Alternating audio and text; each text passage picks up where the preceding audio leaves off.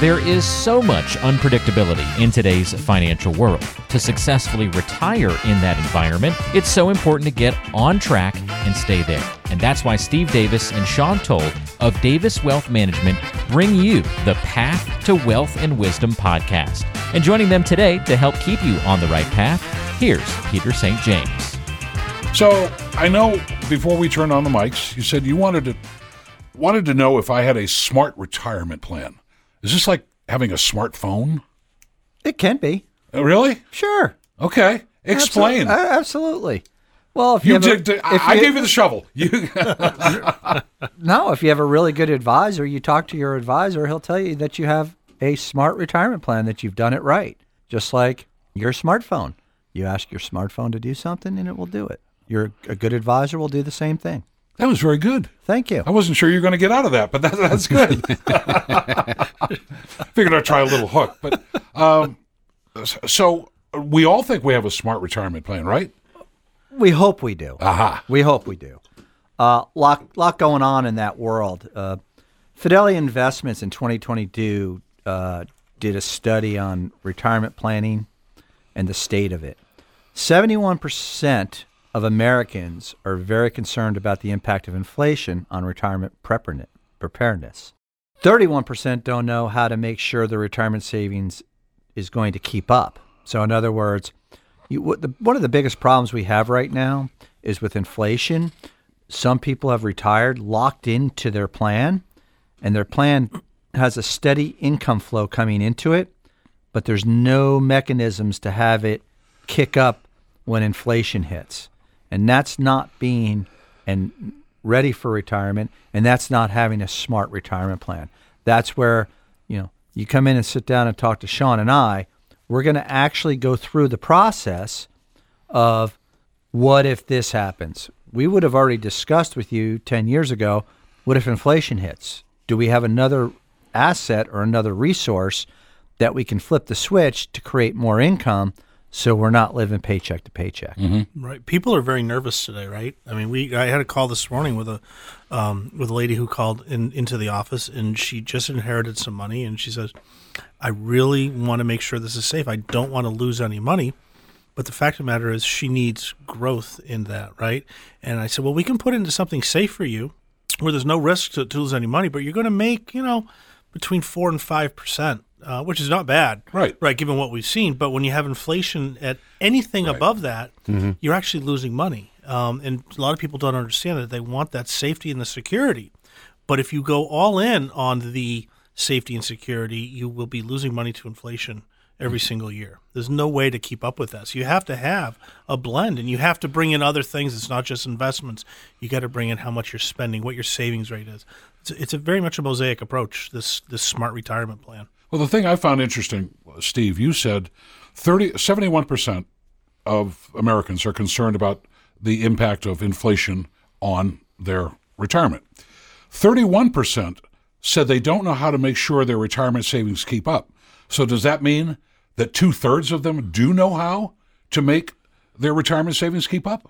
Well, it's that's surprising. If 31% say, I don't know how to do it, does that mean, should I read into that of the people?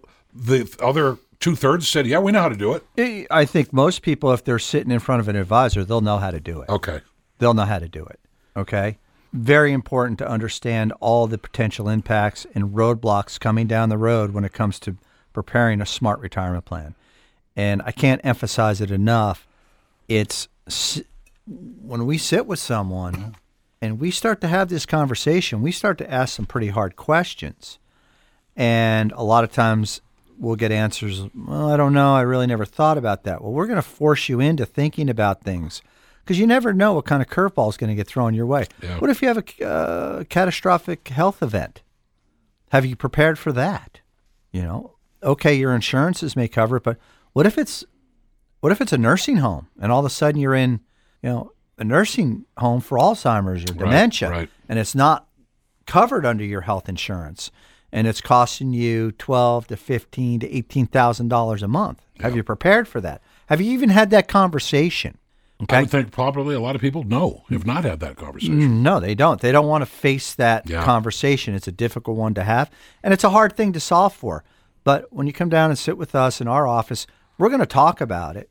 And, you know, sometimes when you're looking to solve those types of issues, you maybe don't have to solve for the whole enchilada. Maybe you just have to solve for maybe a portion of it so you can actually protect some assets. There's a lot of things you can do out there when it comes to these types of planning strategies. So it's really important to sit down with someone and make sure they're asking the right questions and make sure you ask the right questions. And eventually you'll get to, you know, a really good, smart retirement plan. All right.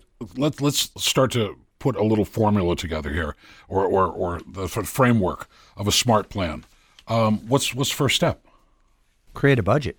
Right. Number one, create a budget.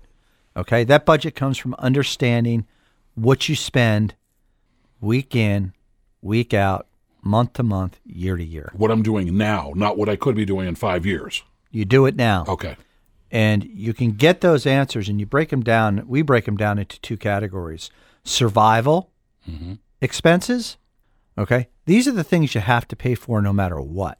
Mm-hmm. Okay. Property taxes, mortgage, health insurance, car registration, electricity. You know, the list goes on. These are the everyday expenses. Child support, alimony. That too. Okay, hey, it's got to be in there. It's in there. If you have to meet that need, that's a survival expense. Right.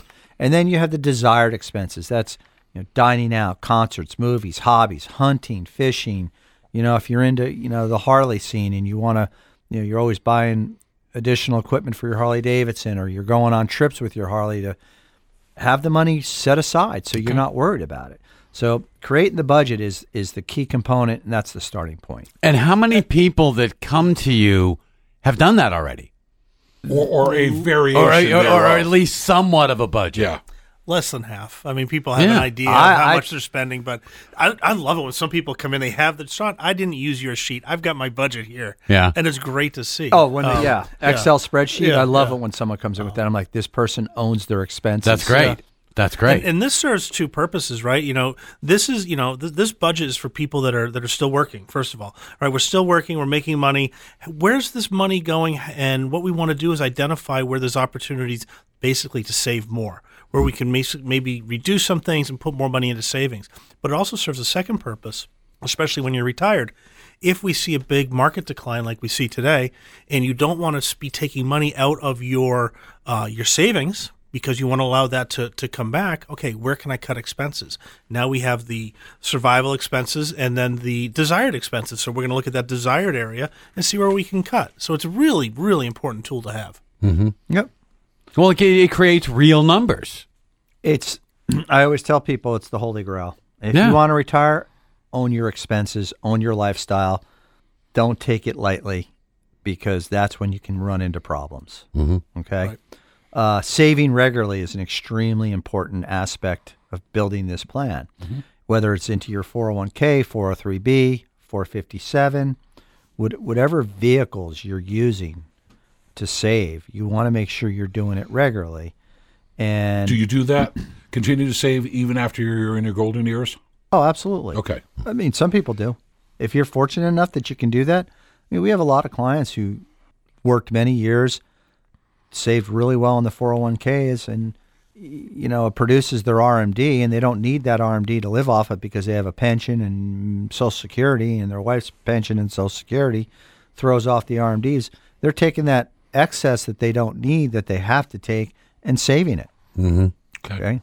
Right. And I look at this, it serves several purposes.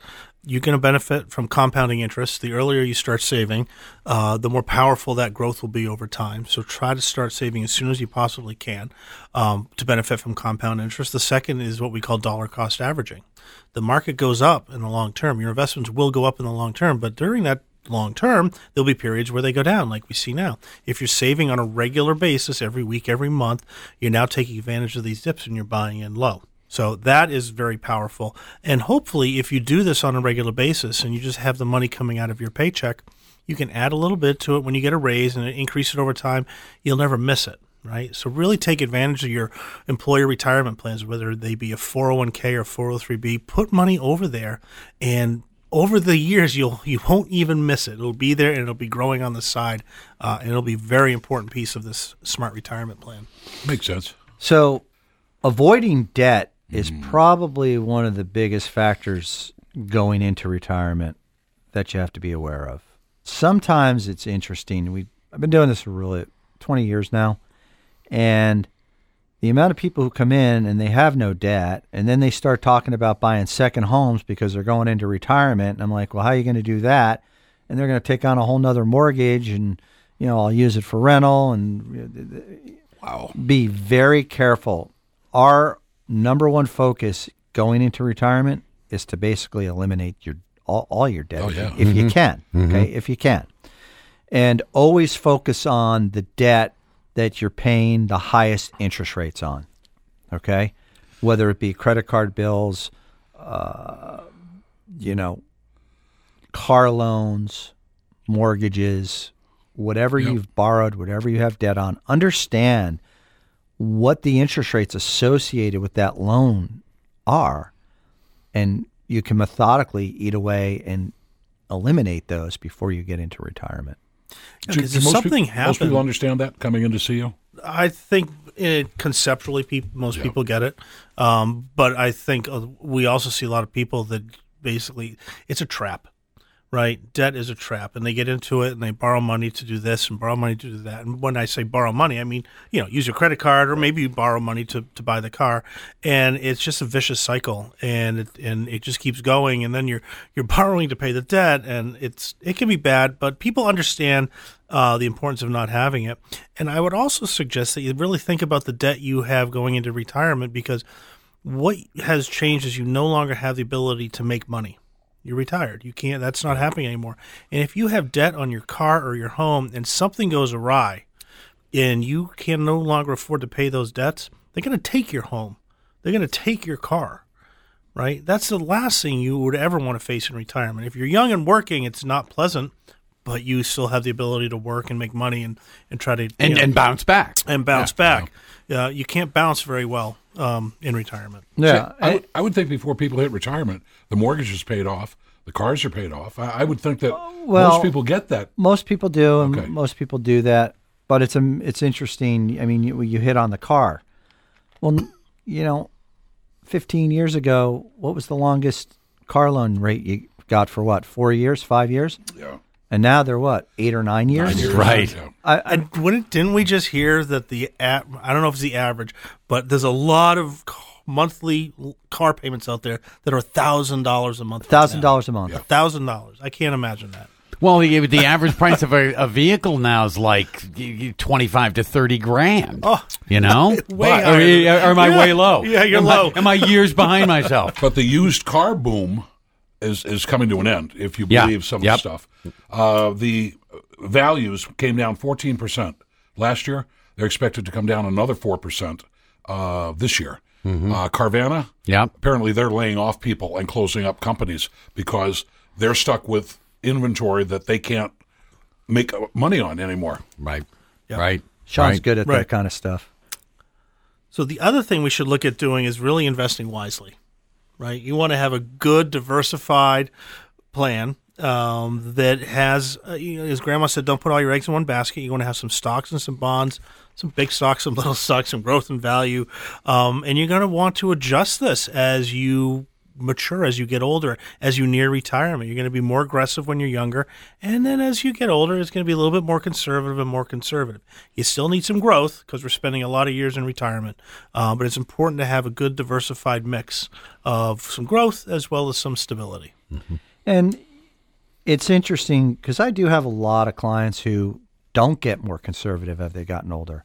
They're aggressive, really, and they stay aggressive, and they're aggressive, and they just, even though they'll take a little bit bigger of a hit during like a year like last year, they recover quicker, and their overall average rate of return is much higher. But they can afford to, so they position themselves to say, hey, I don't need to tap into that account in bad times, but when it's good, I can tap into it, and I can take a lot more out of it because it's making more. But with that being said, that's understanding your risk profile and what you're comfortable with. Yep. And that's one of the key things that we always sit down. The initial sit down with us is we want to know what your risk is, and then we monitor that every 3 years because people do change. I just had a client where we did the risk profile. They were conservative. 3 years later and they're 3 years older, yeah. They went from conservative, now they're moderate. Wow. Yeah. Right. Wow. Yeah. Everybody changes it. So, but we want to make sure we're investing in the proper investments based on what you're willing to accept from a risk standpoint. Interesting. All right. Does insurance come into play in putting together a smart retirement plan? I think it can play a very important role for some people, but not everybody, right? And insurance plays a role in different ways. You know, one way we use insurance is to protect a family, right? If you are married or and if you have kids, if you pass away and there's those wages are now gone, it's going to protect your children, right? Now we can afford to keep them housed and college and everything else, or protect your husband or your wife if they're left with the children. So it's for protection. The other way you can do it is use it for basically a wealth accumulation piece, right? You can use a whole life insurance policy or a cash value insurance policy that will give you a death benefit should you pass away, but it's also used as a savings vehicle that you can then tap into in retirement. And the nice thing about it is when you tap into that cash value, you're actually borrowing from your life insurance policy and it's tax-free, right? You don't have to pay those taxes on that. So that could be a tool for some income in retirement as well. Hmm. Okay. Yeah, the insurance part of it can be complex because, you know, you talk about life insurance. You also want to talk about long-term care insurance. These are the conversations we're going to have with anybody who sits down with us. Whether or not it fits them, it will depend on them. It's our job, though, to educate you and to make you understand what all the different components in that insurance industry, how they affect you, if they affect you at all, and really walk through the process. Okay. Staying informed is the most critical thing because, as we've seen just recently, laws are constantly changing. They just changed the new RMD requirement. We went from 70.5. COVID came, we went to 72. Just in December, right at the end of the year, they now changed it to age 73. So if you haven't turned age 72, if you turned age 72 last year, the new law doesn't affect you. You still have to continue to take your RMD.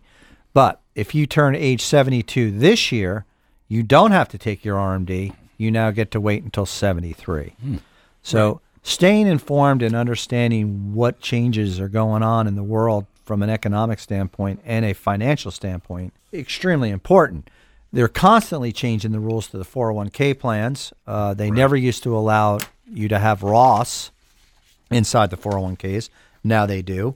There's also talk about in the 401k plans of putting annuities in. Did they change that law, Sean? I do believe some annuities are now available in 401k plans. But let's back up to the Roth for a minute, because what's really nice about this this Roth provision is that prior to this year, you could have a Roth sleeve of your 401k, so you're going to put money in after tax, but then your employer contribution was going to be pre-tax. So you would go along with a 401k that basically has two buckets in it.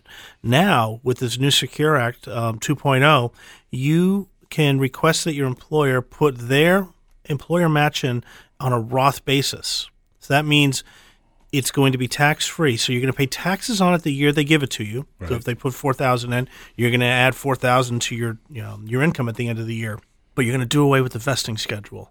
Any Roth contribution you get from your employer is now 100% vested. So if you leave that company in 6 months or a year or 2 years, you can take all of that money with you. This is brand new. I don't think we're seeing a lot of plans with that provision in them yet, but this is what the new Secure Act allows. You've been listening to the Path to Wealth and Wisdom podcast, presented by Davis Wealth Management. If you have any questions, call 888-333-3818 or go online to daviswealthmgmt.com. You can also subscribe to the podcast on your favorite apps. Investment advisory services offered through Brookstone Capital Management, LLC, BCM, a registered investment advisor. BCM and Davis Wealth Management are independent of each other. Insurance products and services are not offered through BCM, but are offered and sold through individually licensed and appointed agents. The opinions expressed by Davis Wealth Management and guests on this radio show are their own and do not reflect the opinions of this radio station. All statements and opinions expressed are based upon information considered reliable, although it should not be relied upon as such. Any statements or opinions are subject to change without notice. Investments involve risk and, unless otherwise stated, are not guaranteed. Past performance cannot be used as an indicator to determine future results. Any strategies mentioned may not be suitable for everyone. Information expressed does not take into account your specific situation or objectives and is not intended as recommendations appropriate for you. Before acting on any information mentioned, please consult with a qualified tax or investment advisor to determine if it is suitable for your specific situation. This program is designed to provide accurate and authoritative information with regard to subject covered.